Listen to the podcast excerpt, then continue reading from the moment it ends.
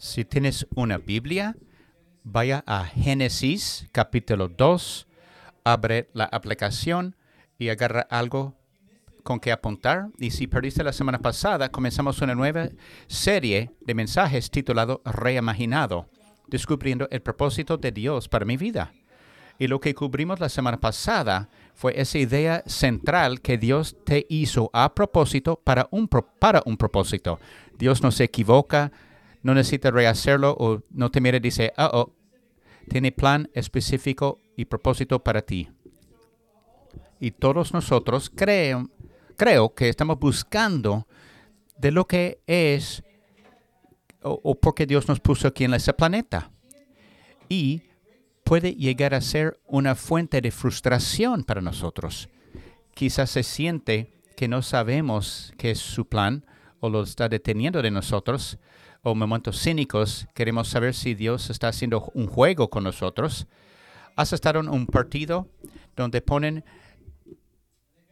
eh, ese juego de las conchas, donde tienen premio bajo de una concha, lo ponen en la pantalla grande en un partido y hay un premio y después lo mueven rápido y tú quieres saber dónde está? y paran, ¿cuál, eh, bajo cuál está.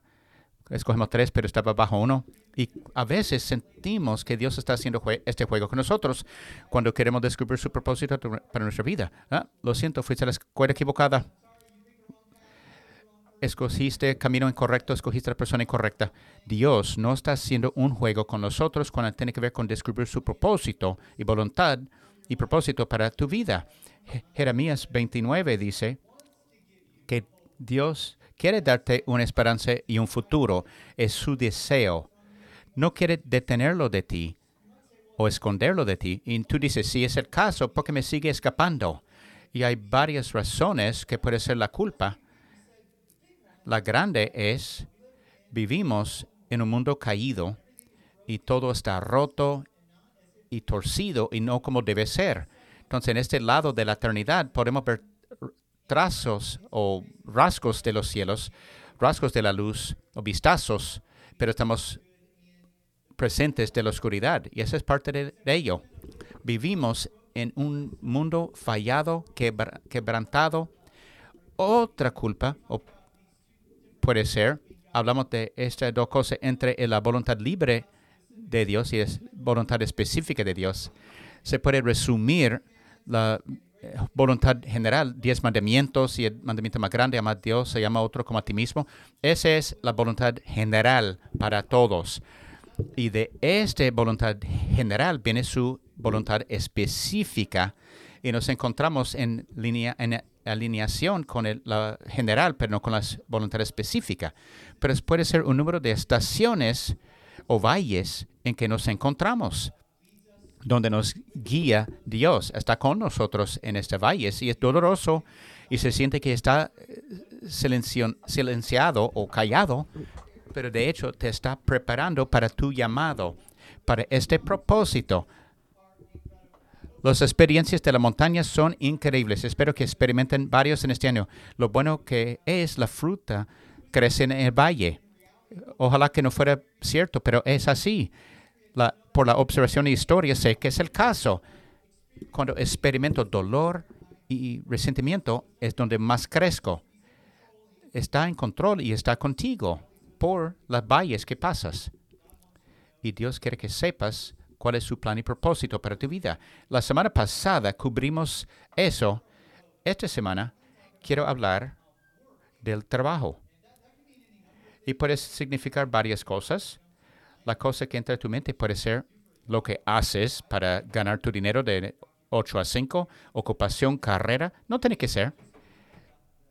La cosa en que haces, que haces bien, que produces, que contribuyes al mundo, aunque trabajes en el hogar o fuera del hogar.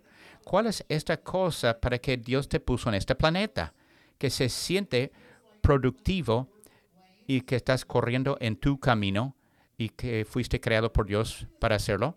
¿No te gusta cuando sales a un restaurante, un café y encuentras a alguien y es muy aparente que aman su trabajo? ¿No te gusta el mesero o el barrista en el, el café o el mesero en el restaurante que te guíe fuera de una cosa en el menú hacia otro. Eh, lo aprecio mucho. O el, el, conductor de Uber que tiene una botella de agua atrás en el carro para ti. O el CEO que edifica a otros. El estelista que sabe exactamente lo que quieres y cómo lo quieres. Y está inteligente para saber si quieres hablar o no. Ah, yo aprecio eso mucho. O la profesora que personaliza su educación hacia cada estudiante y cómo aprenden ellos. El emprendedor que arriesga todo para crear algo nuevo. La contribución o el mecánico que mantiene tu carro en la calle o los padres que invierten en la siguiente generación, el padre que quiere o madre que quieren en casa, o el hombre de DoorDash, el conductor que entrega la comida en medianoche, en tiempo de necesidad es bueno ver a alguien que le gusta lo que hace. Me anima mucho a mí. Y es muy evidente cuando encuentras a alguien que no ama a su trabajo. Yo ordené algo después de la Navidad y tomó un tiempo para llegar y estaba monitoreando y estaba aquí en la oficina y me mandaron notificación que se hizo la entrega en mi puerta. Y tú has visto eso y toma foto para confirmar la entrega. Pero esa es la foto que recibí en mi teléfono. Y quiero que notes algo inusual. Está en el pasto, no en la puerta. Está mojado fuera, está lloviendo. Y la cosa más peculiar, tomaron esta foto desde dentro de su carro. Y ese no es donde está mi andén. Está en mi yarda. Y regresé a casa en la tarde y pregunté a Lindsay. Dice, sí, yo estaba en la ventana y yo vi todo. El carro vino, entró hacia la casa, no sabía qué pensar, llegó al lado, bajó la ventana, puede ser parte de un disparo en de carro, tiraron el paquete y tomaron foto. No quería mojarse, no sé. No sé quién era esa persona o qué tipo de día tenía o estaba teniendo. ¿Es seguro decir no es su llamado ese trabajo?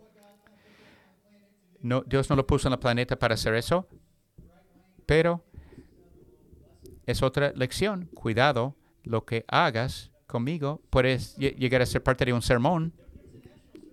Había una encuesta nacional que se hizo unos años atrás y hizo pregunta, ¿qué harías si ganaras millones de dólares? Y aquí son las tres respuestas más grandes. Pagar deuda, comprar un nuevo auto, yo dejaría mi trabajo. En otras palabras, yo iría a la oficina de mi jefe y decir, toma ese trabajo y dale a otra persona merecida. No sé dónde va tu mente ahí. Ya, y de una manera puedes relacionarte con eso. Eh, no es trágico, es como esta idea. La única razón por qué voy a trabajar es para ganar dinero. No me malentiendes el dinero es importante, lo necesitamos para proveer para nuestras familias y para hacer bendición a otros. Proverbios habla extensivamente de la ética de trabajo y trabajar duro. Y muchos sabemos, pero necesitamos un recordatorio de vez en cuando. Si solo vas a un trabajo para ganar dinero, entonces no es suficiente.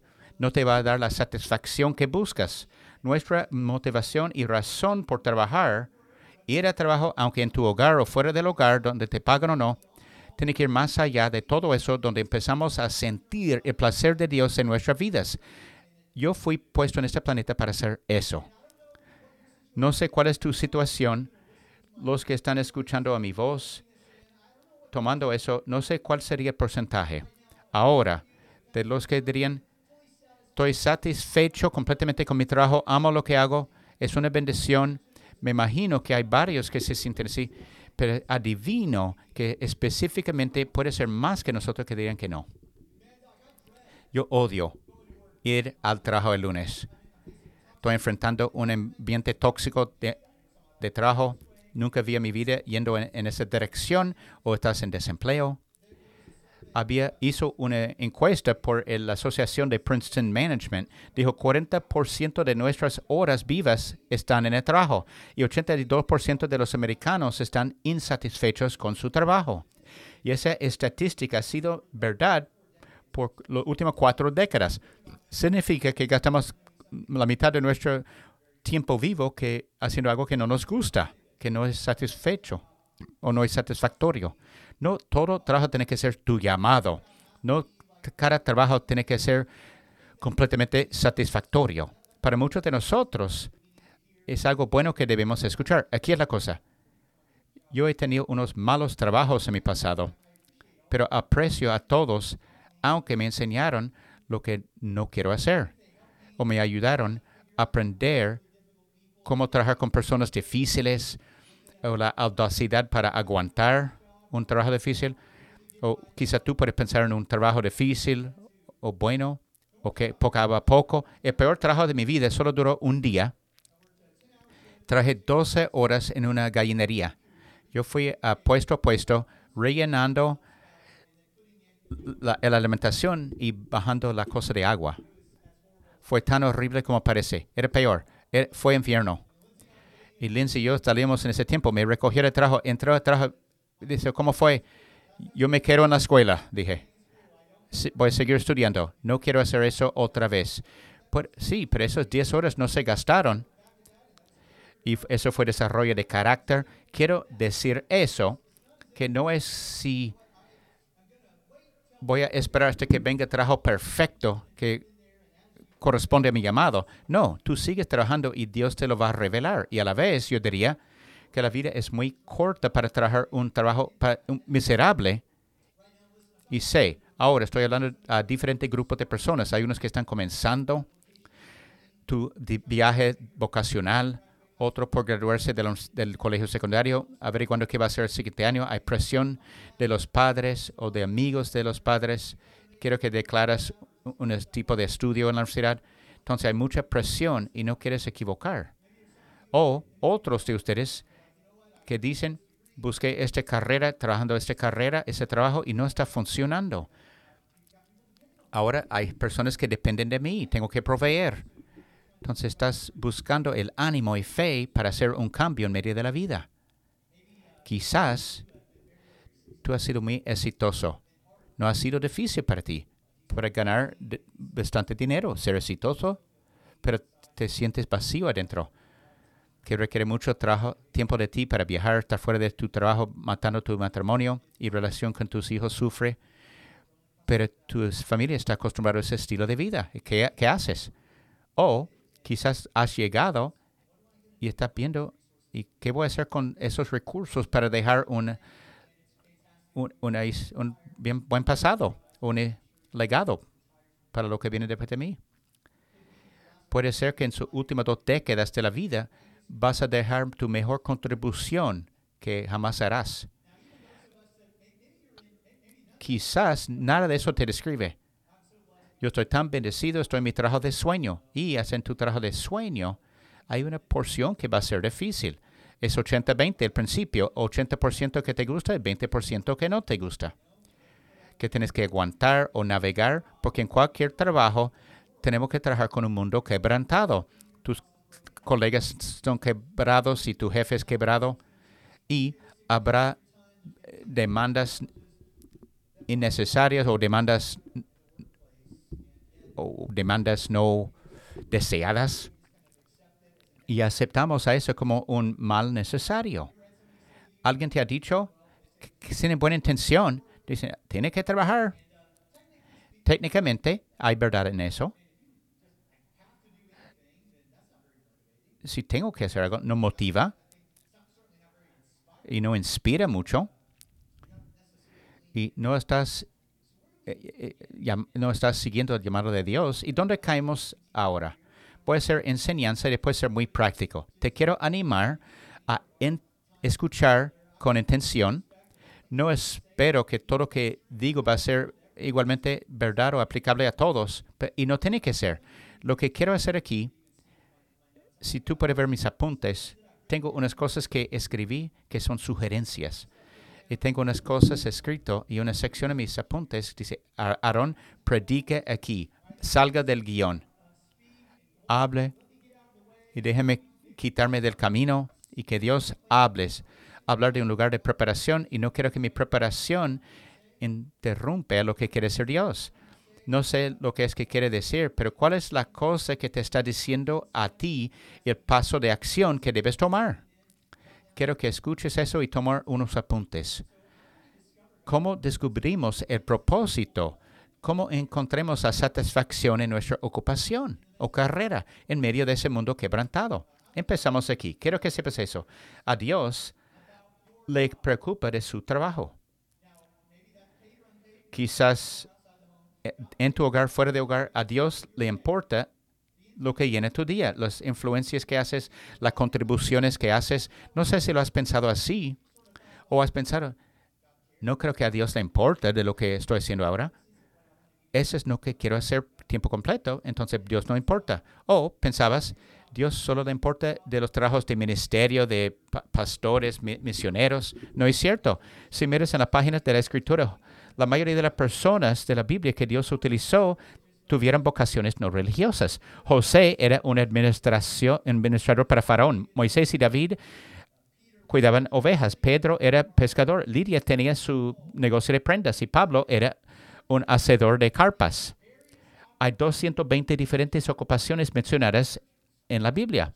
Jesús, que era Dios encarnado, pasó la mayoría de su tiempo en la tierra no como un rabino o un profesor, sino un carpintero, trabajando con sus manos. Yo fui convicto por eso y estaba bajo la ilusión. Unos conocen mi historia. Sentí llamado a Dios al ministerio a unidad joven de edad de 19 años y yo puse una presión innecesaria que tuve que tener todo averiguado hasta el 25 y si no, soy un fracaso colosal. ¿Has sentido tú esa presión? Sí, una persona dijo que sí. Aprecio tu honestidad y vulnerabilidad con los demás de nosotros.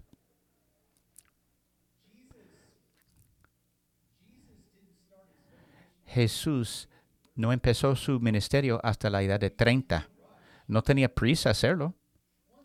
Una vez es una de las cosas que me gusta de Jesús, claramente, y lo vamos a ver en el pasaje de Dios, que dice el sábado y Jesús sanó a un hombre cojo. Y podemos hacerlo algo que eh, dice el hombre fue hecho para el sábado y el sábado no para el hombre. Y lo podemos convertir en algo que no es para ser legalista.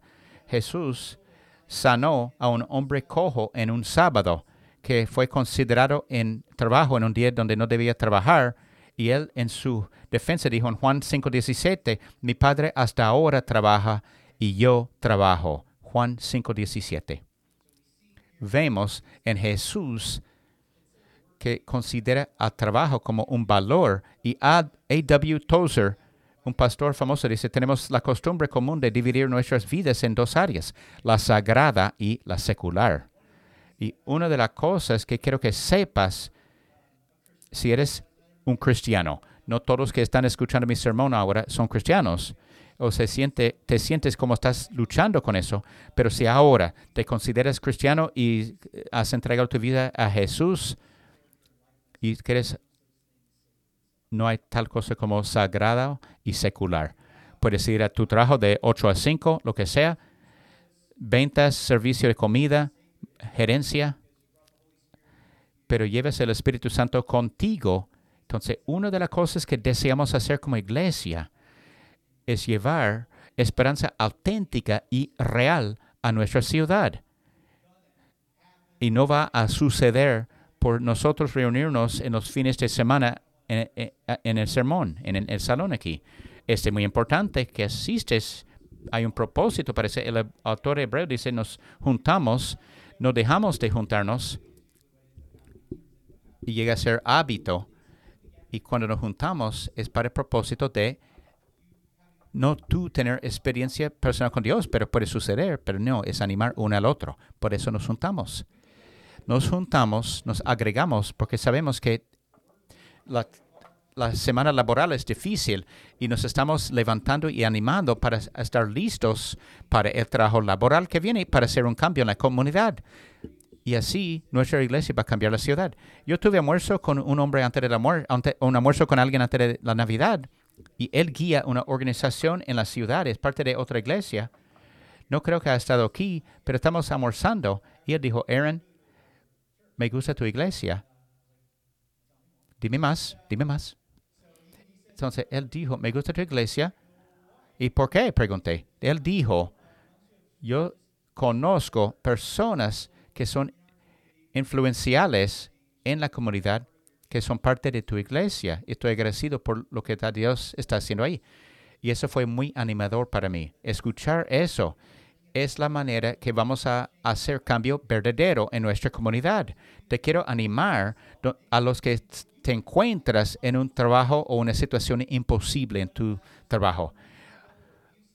Eh, situación o un jefe imposible o abusivo, colegas que están cuchillando la espalda, demandas irrazonables y te encuentras en una, una presión difícil y tienes que ser como un Daniel en Babilonia. Hay personas viéndote. Vivir tu vida que requiere una, vive tu vida de tal manera que requiere explicación. ¿Cuál es diferente de ti? Hay que tener cuidado cuando hablo de cristianos en el trabajo. No hablo ah, de ti poniendo el pescado de Jesús en tu carro, llevando tu taza de café, que mi vida es un libro abierto. No digo de peinar a otros escuchando secular, música secular y tú pones música de adoración. No digo eso. Yo hablo. Estoy hablando de llegar a tiempo. Hacer lo que dices que va a hacer, no perdiendo tu temperamento, no haciendo chisme. Tengo una buena ética de trabajo, de tal manera que la gente te verían y decir hay algo fundamentalmente diferente en ti. Y no podemos esperar que Dios que revele o que nos guíe a nuestro llamado si no lo hacemos eso a un mínimo. Lo que todos quieren profundamente, no solo que encontramos una carrera, sino un llamado. Tú sabes, Dios me hizo para eso.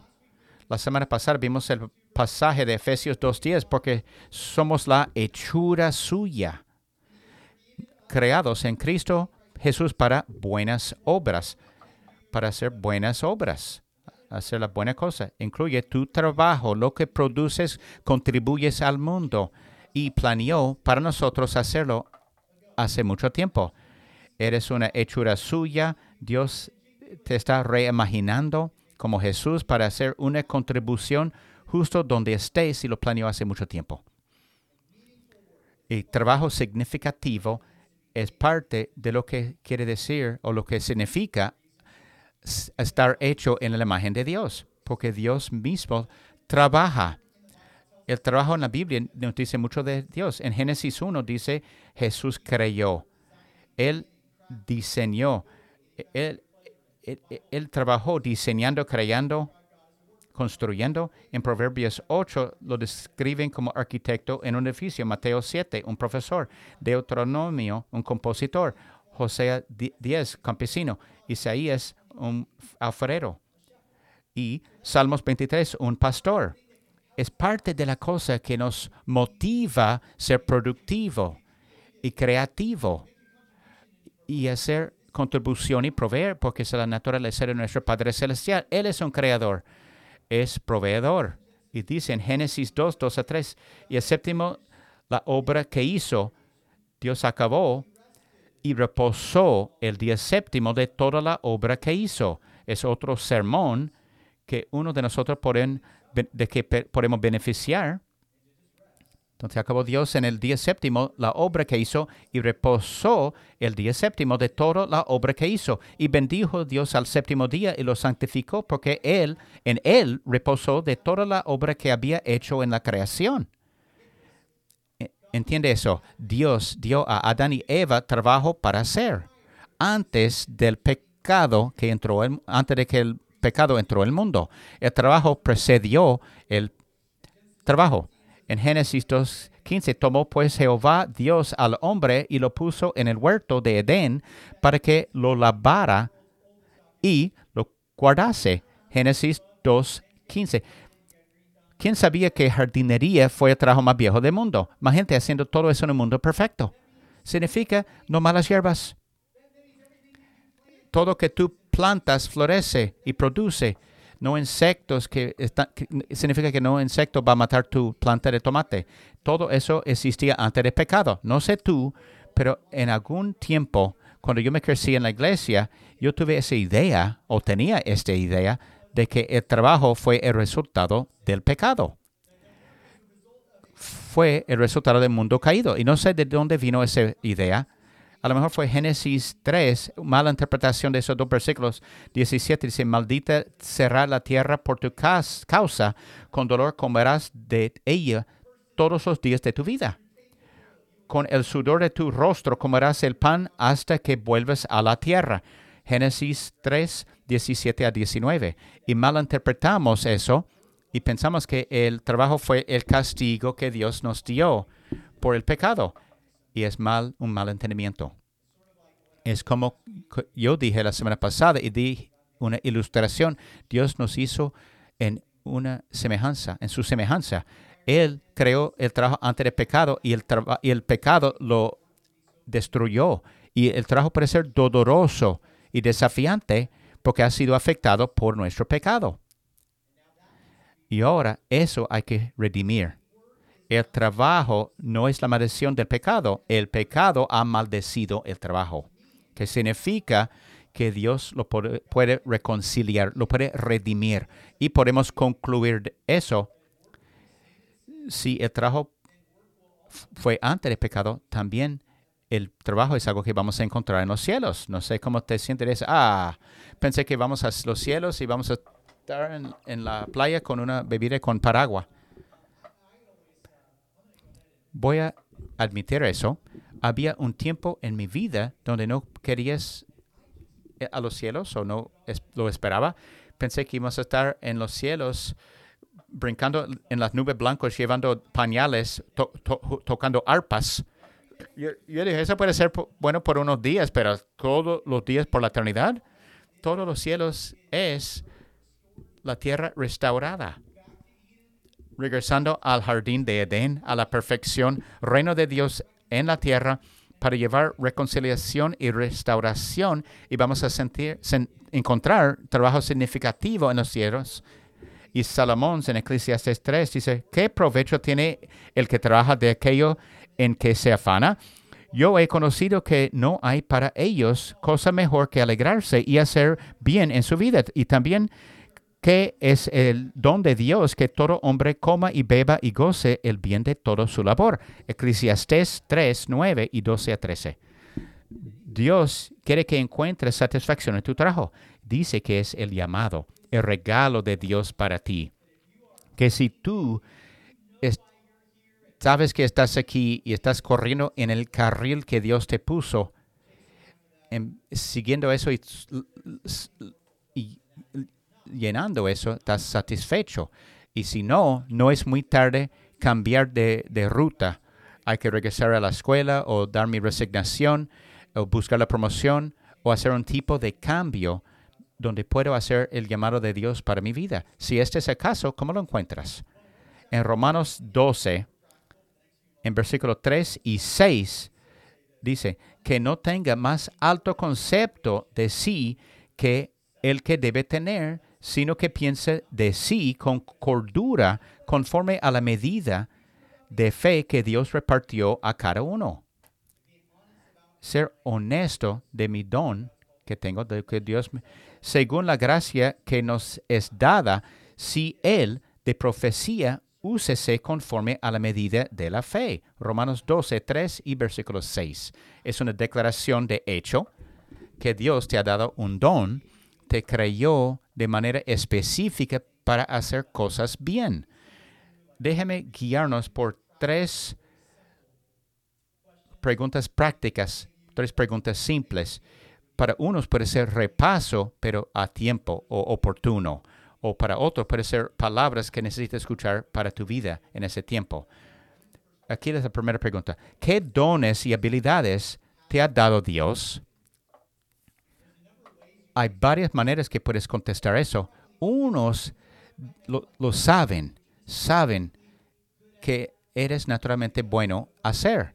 Otros te lo han afirmado o has tomado unas pruebas de talento que te dicen tu talento, Myers-Briggs, Strength Finder Working Genius, son herramientas útiles para averiguar cuáles son tus habilidades y dones. Familia de origen, experiencias, experiencias previas. ¿En qué, hace, qué haces bien? Hubo un estudio de corporación de Princeton Research and Marketing que dice 50 a 80% de todos los americanos están en carreras que no coinciden con sus dones y habilidades. Y no hay tanta cosa frustrante que estar en un rol que no pareja a tus dones y habilidades. ¿Cuáles son mis regalos y dones? Luego, número dos, ¿de qué eres apasionado? Dios ha puesto un grupo de motivaciones y pasiones centrales dentro de todos nosotros. Es esta cosa de cuando lo piensas, cuando alguien lo habla o lo ves y lo experimentas, te iluminas. Yo soy apasionado acerca de esta cosa. Aquí es donde debemos prestar atención. Puedes utilizar tu don natural y aún perder tu llamado porque no tienes una pasión por donde los estás aplicando. Por ejemplo, puedes ser dotado para enseñar, pero ahora estás enseñando geometría a los adolescentes de escuela secundaria, pero no es su pasión. Tu pasión puede ser enseñar a los niños en la escuela elementaria. Hacer este cambio, ahí te vas a poner vivo, te vas a avivar y entrar tu pasión. Puedes ser dotado para guiar un grupo de personas en una organización, pero esa compañía tiene mucho tiempo y lo que te anima es pensando en el futuro, innovando y ser un emprendedor. Y si pudieras encontrar ese tipo de trabajo, ahí te puedes avivar o, o a vivir, perdón, o llegar a vida.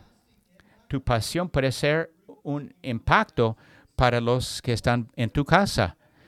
Tú puedes decir, trabajando en casa, que ellos son mi pasión y requieren mi tiempo completo. Hay unos que trabajan el 8 a 5, pero usan sus mismos dones expresando su pasión en otro trabajo.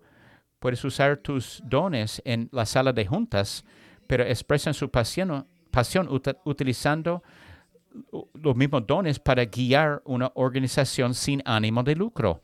Yo he estado en misiones con doctores, profesores que van, entran en un avión para ir al otro lado del mundo en un país como Kenia y ejercen sus dones y educación, pero son apasionados acerca de servir a gente en otros países. Y es una cosa bella de ser testigo. Cada semana veo a personas que hacen su ganancia haciendo otra cosa, pero llegan aquí. Yo he visto a los CEOs dirigiendo tráfico, agentes de bienes raíces sirviendo a niños, y personas que utilizan su tiempo de vacaciones para hacer misiones y ser mentores de niños en campamentos de, jóvenes.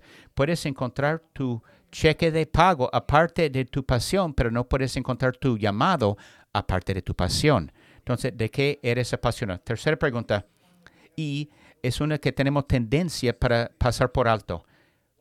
¿Cómo te ha formado Dios a partir de tus experiencias pasadas? viendo tu vida atrás, haciendo una evaluación. ¿De dónde vine? ¿Cuál es mi trasfondo educacional? ¿Cuáles son uno de mis primeros trabajos? ¿Cuáles son uno de mis derrotos o tiempos donde me caí en el rostro mi camino espiritual y qué Dios me dice por todo eso?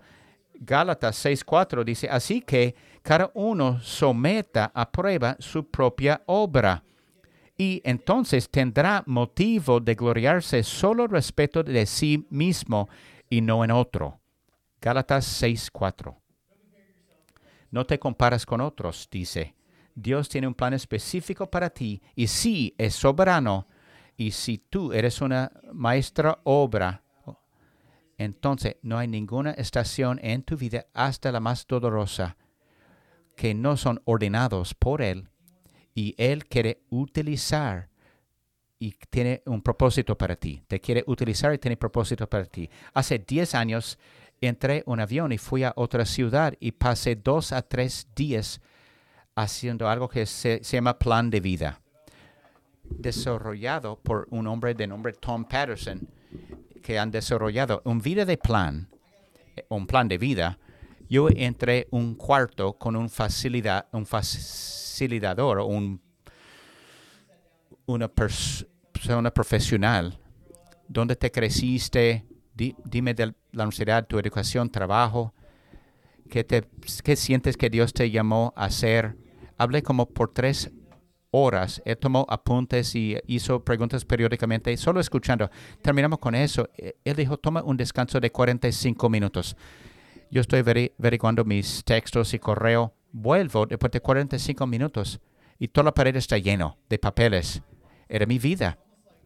Y fue como escrito como un arco de narrativo o un arca narrativa, capítulo 1, capítulo 2, como un libro. Y dijo, yo quiero que ves y da un capítulo a cada, o un título para cada capítulo de tu vida.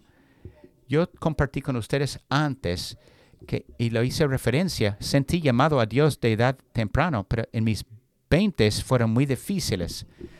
Quería salir del ministerio, estaba quemado y afectó mi matrimonio y estaba llegando al final de mí mismo. Dios, no entiendo qué haces, estoy dándole mi todo y no sé, siento que está funcionando. Y quizás malinterpreté tu llamado para mi vida. Y no busqué a Traders Point, no apliqué para ese trabajo. Y Dios, fue una historia muy larga explicar ahora, pero Dios abrió esa puerta. Vine con 31 años y fue como un cohete fue muy desorientación. Sentí estancado y estaba haciendo todo mi esfuerzo y, estaba muy orgulloso de mí mismo. Vine aquí muy inseguro. Mi, meta fue no matar a la iglesia aquí. No quiero entrar eh, en el cuarto del avión y chocarlo. Y la gente dice, ¿qué haces diferente? No sé qué está pasando aquí.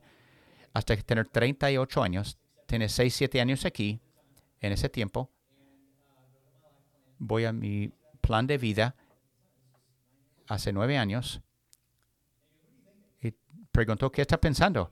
Yo estaba desorientado. Valle, valle, valle, de repente al cima de la montaña y no entiendo qué hace Dios. Me llevó a otro valle y honestamente cuando vi el crecimiento de Traders Point, y la influencia e impacto en los últimos años me aterrora, aterriza. ¿Y por qué? Porque para entrar en un, nave de vehículo o vehículo de tiempo, yo estaría estático, pero hubiera asumido que Dios hizo todo eso a la edad de 67 y que me jubilaría. Y solo tenía 38 años. Y me aterroriza, me asombra eran sus palabras, dice, ¿te sientes que has subido tu monte Everest? Sí, yo podría decirlo así, porque te aterroriza. ¿Has visto el documentario de Monte Everest? Cuando la gente llega a la cima, muere de deprivación de oxígeno. No regresan a la base. Estoy en la cima. ¿A dónde voy de aquí? Y en este momento, él dijo, es buen punto. ¿Y, qué? ¿Y sí que? te das cuenta que muchos líderes no se dan cuenta hasta que sea muy tarde. No es acerca de ti. Y fue en este momento que vimos en este plan de vida, en vez de seguir estando en la montaña, en la cima de montaña, y tirando líneas de rescate a otros para ayudar a otros a encontrar cuál es su Monte Everest. Empezamos a crear la, iglesia multicentro, plan de liderazgo, no voy a predicar cada domingo.